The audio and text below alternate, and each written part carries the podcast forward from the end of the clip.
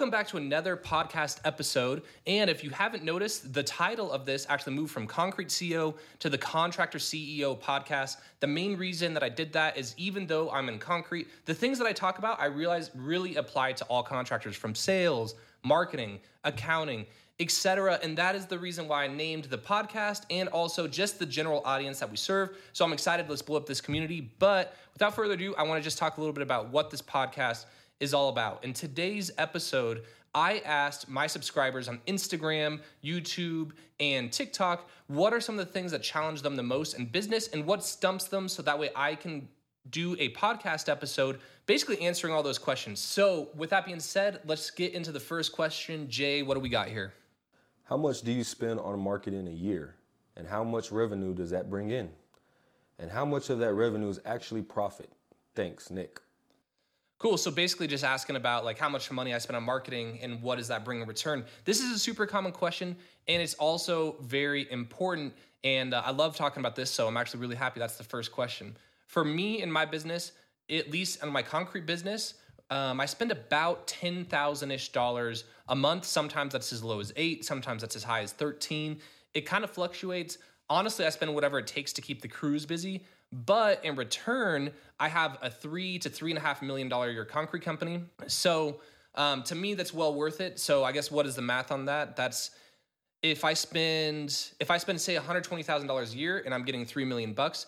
That's almost that's only about like four ish percent of my revenue. Um, and what I will say to preface all this is a lot of newer companies think that they only need to spend 4% of their expected revenue on marketing. And actually, what I've seen is it's actually closer to 10%. The reason mine's at 4% is because the longer and longer that you go in business, the more referrals you get, um, the more known you get in the community, and the bigger brand that you build, the easier it's going to be to generate leads for lower costs. So if you're newer, I would say closer to 10% of expected revenue. If you're more seasoned, 3 to 4% of expected revenue on marketing. So that's it for the number one. What we got? What else we got? What is the most consistent way to estimate man hours on a job? Man, that's also a great question. So estimating man hours for a lot of you guys, one, if you do cost per square foot, don't do that anymore. Just FYI, I have a webinar coming up August 13th. I'm going to be breaking down my exact pricing strategy. So click the link in the uh, either show notes or the YouTube description. It depends on what platform you're listening or watching this on. Um, but with that being said, one of the most important things to estimating is estimating how long something would would take, aka man hours. So if you estimate, for instance, that a job takes three days, but it actually takes five days, more than likely you are not going to be profitable, especially when it comes to net income. You might make a gross profit, but you might not make a net income. And so those are vastly different. And I don't want to get too far in this rabbit hole because it's a really long question. But just to keep this answer as short and sweet as possible, estimating man hours all comes down to your experience and past data. So if you're brand new in business, there's really not that much that you can do other than just giving it your best shot. You might even want to try to call around, um, join a community. Like for instance, that's why I have my Concrete CEO mastermind. There's other people in there that can help you answer these questions.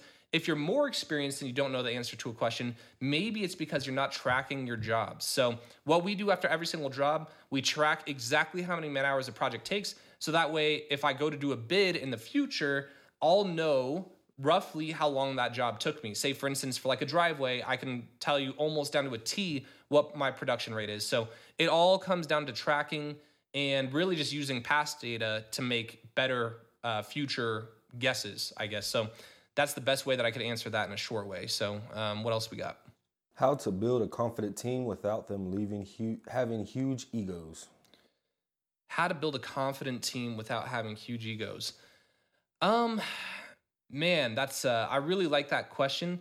I mean, for me, I think it's all about what you allow as an owner. Um, one, you want to breed confidence because you want your guys to be able to do things without you, right? Because if your business depends on you for everything, and I'm talking everything, whether it comes to prepping a job and pouring a job, even on the back end, answering phones, invoices, etc. If you never I guess, give someone the confidence that they could do this, kind of hype them up a little bit, then you're never going to get away from doing every single thing in your business. So I think just complimenting people and giving them appreciation for the work that they're putting in goes a really, really long way. So that's number one.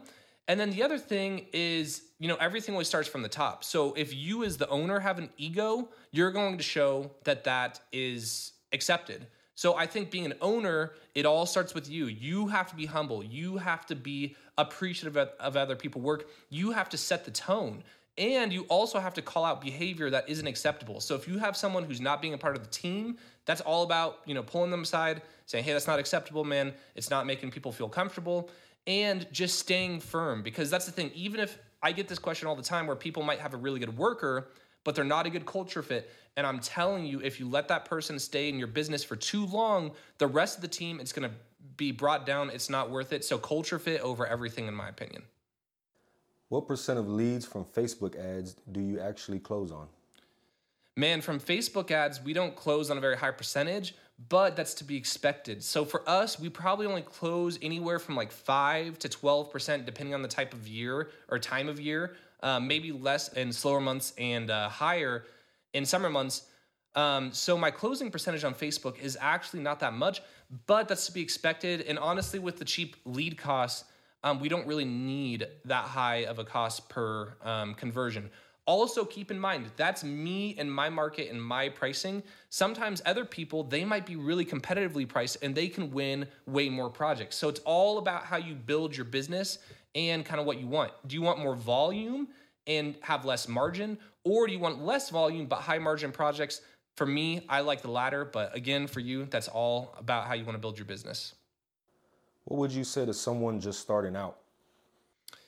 Man, for starting out, um, you know, no matter what type of contractor, most people, the typical way that they get into business is this they're working for someone else or they're in the trades.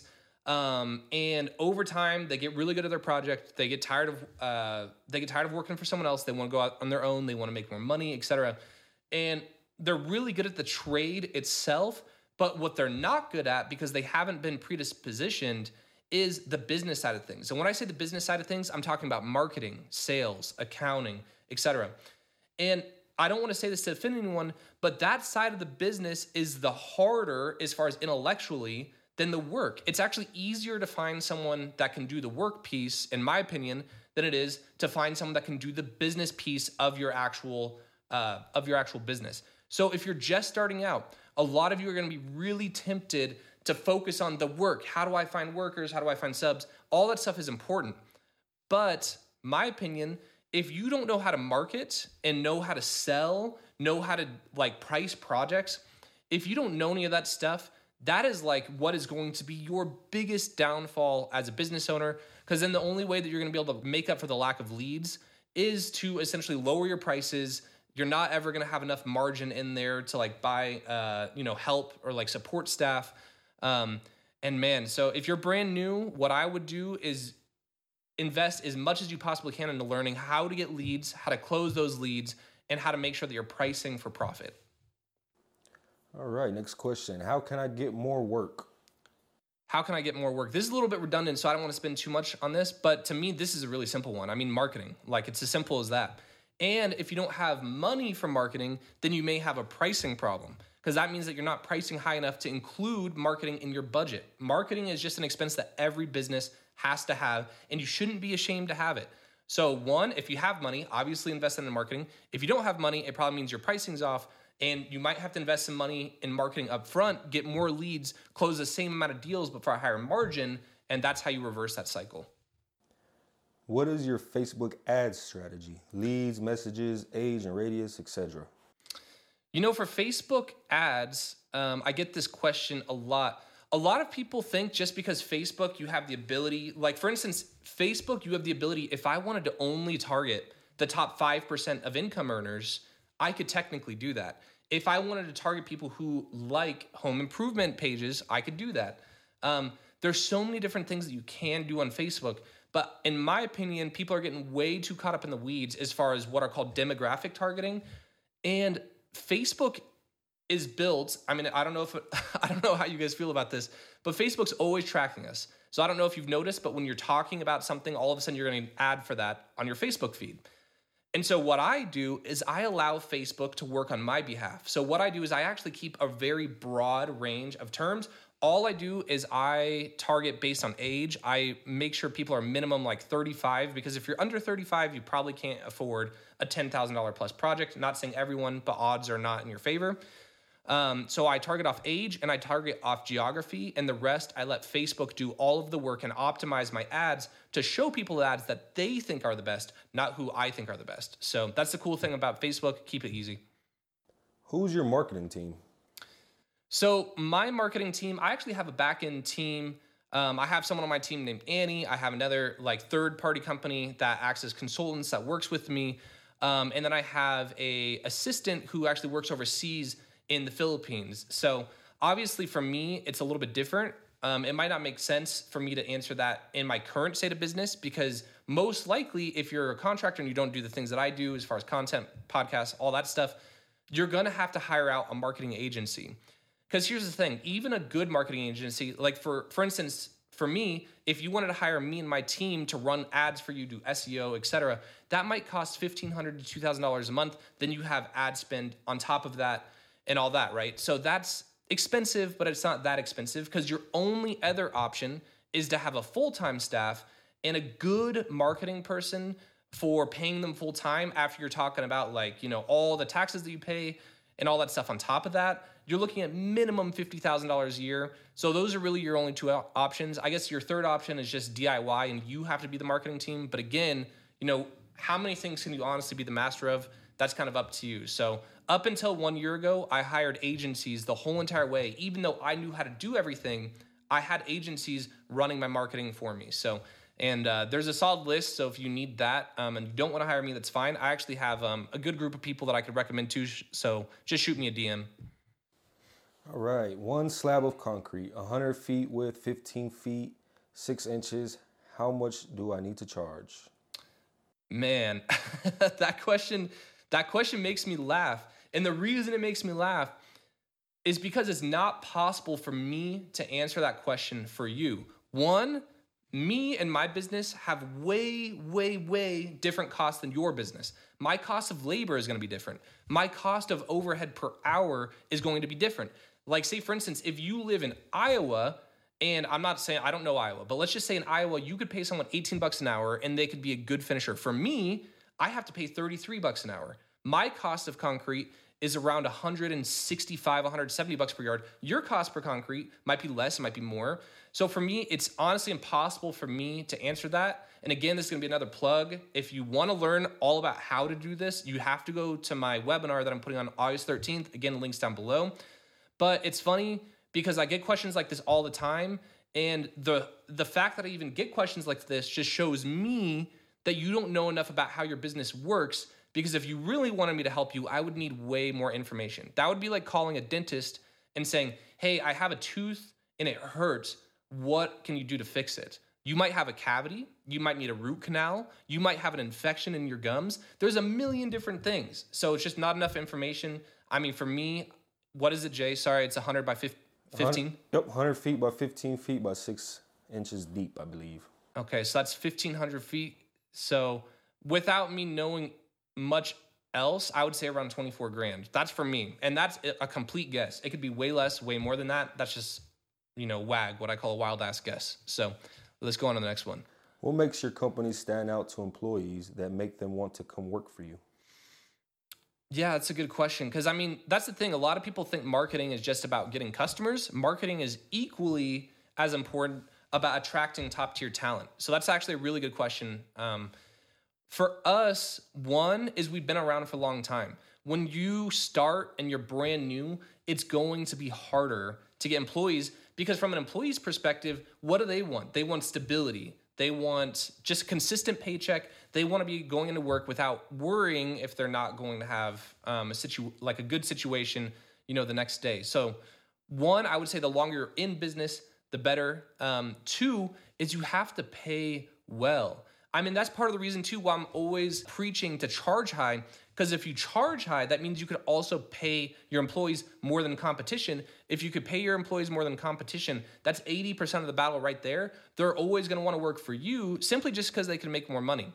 So, one, building a brand, two, paying more, and three, I'd say it's just about having a good culture. You know, again, treating people fairly, like um, treating them like family almost. And word always gets around, right? It's like, man, even just recently, we had an employee um, who had a couple heart attacks, like separate of each other, and it was a really really scary situation. But people visited him in the hospital. Um, we checked in. Um, he did not opt to have short term disability, so he wasn't getting paid, but the company gave him some extra PTO. It's just extra stuff like that. And again, you can't be there to support your employees if you're not charging enough. So, in my opinion, it all comes back to that. But those are my top three things. What is the best way to market your name? Man, there's no one best way. I mean, there's there's a million ways. I would say if you don't have something like a good website and a really good Google business profile. That's the easiest. That's like the lowest hanging fruit, right? Then, second is ranking your website and reviews. If you don't have good reviews, um, you know, the more good reviews that you have, the easier it's going to be to sell. So I think that's those are the easiest things. Then going past that, then you got Google ads, you got Facebook ads. That's if you need immediate work. Um, and then over time, then you even have things like branding, like getting proper video on your website, um, getting cool ads built all kinds of stuff. So there is no one best way.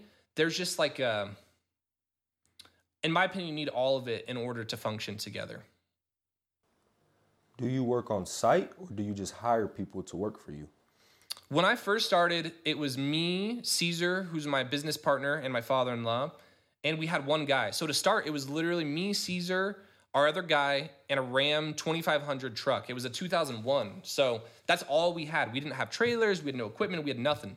So when I first started, I worked on the site about 80 to 90% of my time. The other 20 to 10% of my time was doing estimates, you know, coordinating with people as far as scheduling. I was also doing the bookkeeping. I had to do all that. So the first couple years were a little rough because I was doing everything. But over time, um, and now I don't do anything on the project, and not because I feel like I'm above it. I actually miss the days, to be honest, when I was out there working in the field. It was actually like almost meditative a little bit, so I almost miss it. Some people never want to get fully out of the field for that reason, and I don't blame you. But for me, where I provide the most value to my company is about organizing the company, selling, marketing, etc. So that's what I spend my time doing because that's where I can provide the most value. This person said, I feel like it would be hard to find workers. What do you do? Man, we've already touched on that a couple times. Um, the only other thing that I'm going to add to finding workers is if you're having a hard time in the very beginning, you're not going to have any luck finding workers on Indeed or any of the traditional methods because all the good, like, you know, labor guys or, or skilled guys, um, they're probably not looking for jobs. And if they are looking, they probably know people to call. So they're not going to be looking online. So if it were me and I was just starting out, and this is what I did in the past, I literally drove like around my neighborhood. I would drive through, you know, each individual little crevice within a neighborhood and I would see who's doing work out there. And oftentimes I'd just pull up to a job site, I'd pass out business cards and I'd say, hey, my name is Tyler. I'm with this company. I'm hiring. This is what I'm paying. If you know anyone who is, you know, qualified in XYZ, this is what I'm paying, and I'm even doing a sign on bonus. So, what it made it look like is it looks like I was just asking people for referrals for their friends. But oftentimes, when people would get off the job sites, and if they weren't super happy, they're like, oh, I'm actually interested in stuff. So, um, you know, it also pisses a lot of people off. I can't tell you how many job sites I've basically been kicked off of because they're like, hey, you're trying to, you know, poach my employees, which I kind of was. But to me, everything's fair in business. So I didn't really care. And that's what I suggest just got to kind of get, uh, you got to get a little creative when it comes to finding employees, especially in the beginning. All right, that's everything that we have in today's podcast. So if you like it, please leave a review. I don't put any ads or third party sponsors on here. So if you like the podcast, make sure to leave me a review. And if you can, share this episode with someone who you think may be of benefit. Those are really the two things to give back that would be extreme help to me. But with that being said, that's the end of the pod. I'll see you guys in the next episode.